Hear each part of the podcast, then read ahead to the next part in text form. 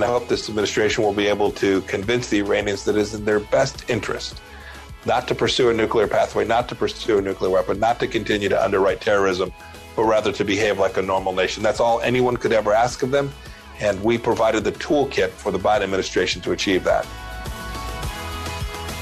What would it be like to sit across the table from world leaders, including the worst regimes in the world, like the Taliban in North Korea? And what would it be like to have a price on your head from the leadership of Iran? Hi, and welcome to Inside the Epicenter with Joel Rosenberg, a podcast of the Joshua Fund, a ministry dedicated to blessing Israel and her neighbors in the name of Jesus. I'm Carl Moeller, Executive Director of the Joshua Fund, and today we have a very special episode of the podcast an interview Joel did with former Secretary of State Mike Pompeo.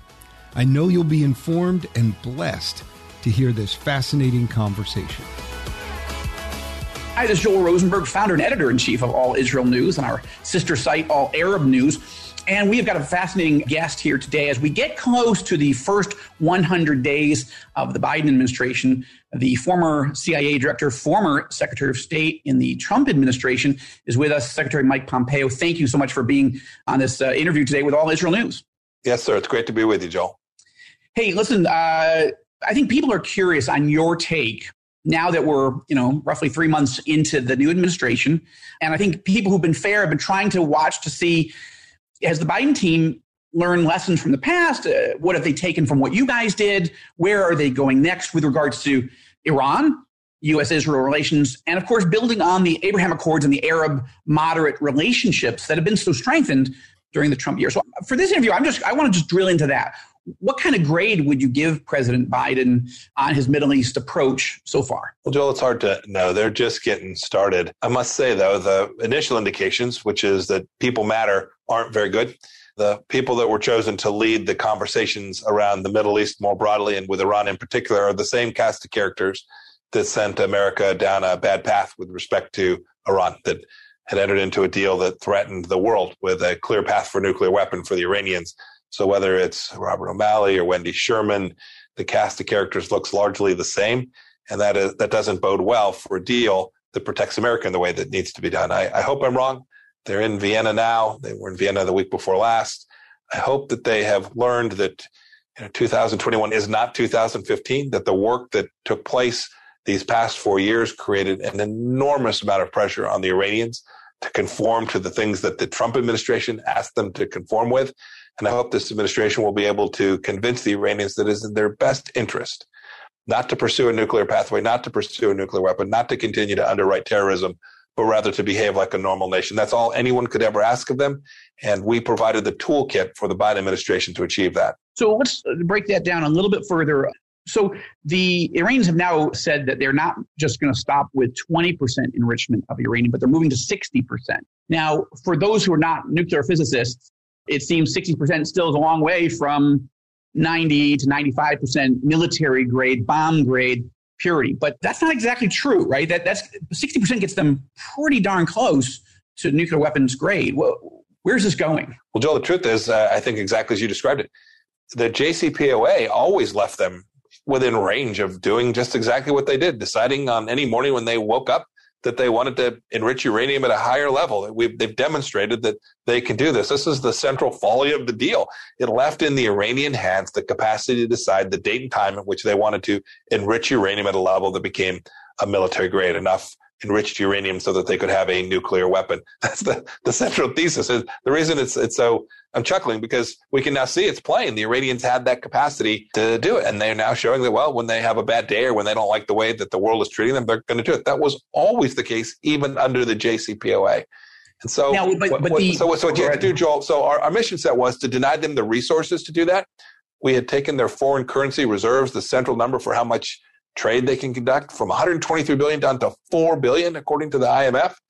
We have put real pressure on the Iranian regime to change its behavior. And I hope that this administration doesn't give up on that. It was the right plan to destroy what it is the Iranians want, which is the capacity to coerce the world into allowing them to be the dominant force in the Middle East. So, just to follow up on that point, you're right. It is extraordinary how there's been a collapse in foreign currency reserves that you said from 123 to about $4 billion. That doesn't go that far uh, when you're a country of some 80 million people. So, but the basic conceit here seems to be the Iranian regime believes, apparently, that it really doesn't matter ultimately. If it's willing to suffer the pain, it can go as far as it wants and either get major concessions while it still has all the infrastructure to go back to intensifying, you know, military bomb grade, you know, uranium later, or nobody's going to take action. Now, they do seem increasingly desperate on paper, but they're not asking desperate. Well,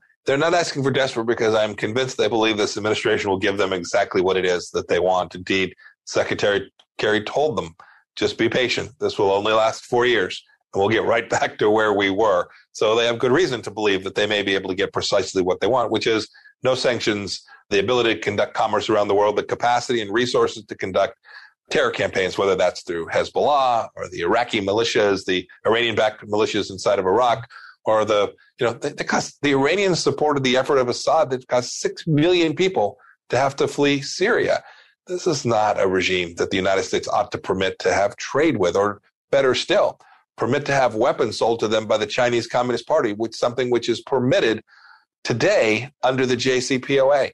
This is weakness. The Iranians sense weakness. They will drive a truck through weakness.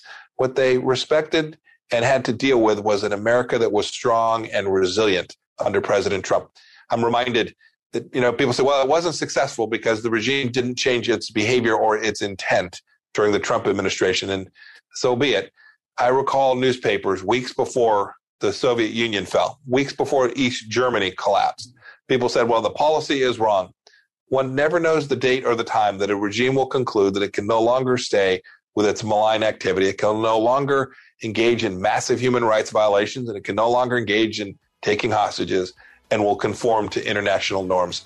I'm convinced that if we stay on the path that the Trump administration had, that day will come.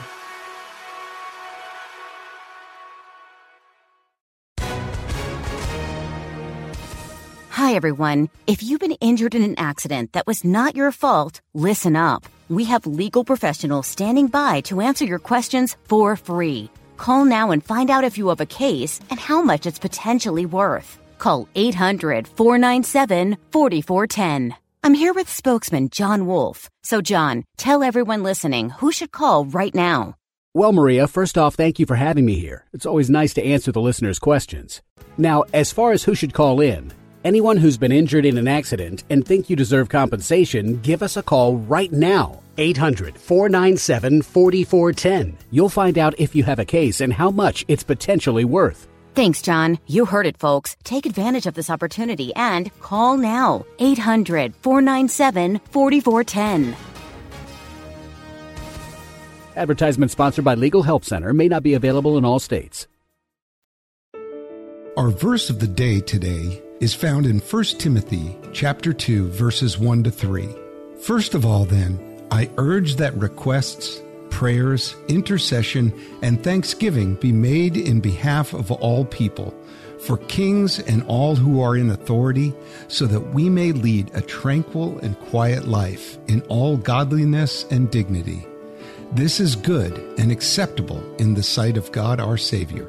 And our prayer requests today are number one, to pray that God would continue to use the United States to be a champion for liberty and justice. And two, Pray that the relationship between the United States and Israel would continue to be strong, no matter which party is in the White House. Two last quick questions.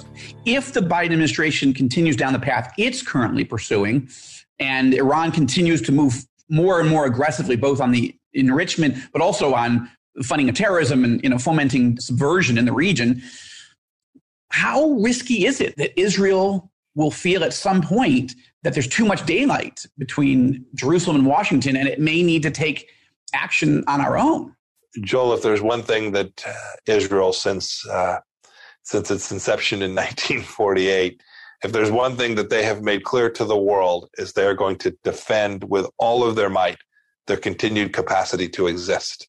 And I am convinced that Israel will continue to do that. So the day they feel threatened, the week that they believe that Iran is engaged in activity that poses an existential threat to their nation, they'll take every action necessary to protect and defend themselves. It is appropriate that they do so appropriate but sobering, especially from here in Jerusalem. We want a diplomatic solution. We want, you know, the sanctions to work. We want change because a war will be will be brutal. All right, last question. Abraham Accords. Not much has happened in the first three months. I'm not sure that it's really fair to, you know, you're not yeah. accusing them of anything. It's early going, right? But what country do you think is the most likely country to go next? And is Saudi Arabia even in your top five?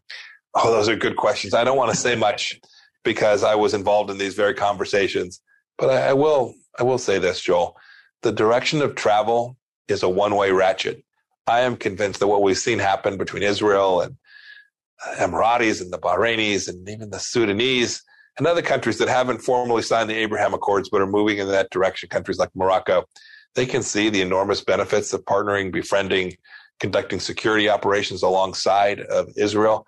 I'm convinced that many more countries will come to see that a policy of hating Israel over the, the desire to exterminate Israel as a foreign policy matter is a dead end. And we'll, we'll sign on to this central understanding. It's one of the central achievements of our four years. It took great leaders like the Crown Prince in the Emirates, the leadership in Bahrain, Prime Minister Netanyahu in Israel, and President Trump as well. It took great leaders to come together to deliver on this model for the Accords. And I'm confident that these will continue to grow and prosper and be good for people, not only in the region, but it'll cause America to be less likely to ever have to send its boys and girls to fight there as well. You and I are going to be uh, speaking at the National Religious Broadcasters Convention in June. Well, I won't be speaking. I'll be interviewing just you. A few we're going to go into a deeper. Uh, just a few weeks off. It'll be great. We're looking forward to that. And uh, I'm going to ask you there. I won't ask you now, but you can chew on it. One question I do want to ask Did you come away from your meeting in uh, northwestern Saudi Arabia with Crown Prince Mohammed bin Salman and Prime Minister Netanyahu more encouraged by where the Middle East is going? Or how would you characterize whatever you can? So something to chew on, something to, tease, to foreshadow, uh, whatever you can uh, muster yes, for that sir. question. I realize it's a, it's a little sensitive, but thank you, Mr. Secretary. Appreciate your perspective, and we wish you uh, all the best health and um, grateful for your friendship and all that you've done to uh, yes, strengthen the U.S. Israel relationship. And, and I, I just want to say thank you personally as someone who lives here and as a citizen of both countries. Thank you, Joel. Bless you. So long. Thank you. God bless. Well, I hope you were blessed by that podcast episode. It certainly challenged and encouraged me and informed me about things that I had not thought about. And if you want to learn more about what God is doing and moving in the epicenter through the Joshua Fund, head over to joshuafund.com and sign up for our e newsletter. Through these emails, you'll hear encouraging stories of life change that will surely bless you as well. And as always, check out our show notes for anything you heard on the podcast today that you'd like more information on. For Joel Rosenberg, I'm Carl Moeller. Thanks for listening to this episode of Inside the Epicenter.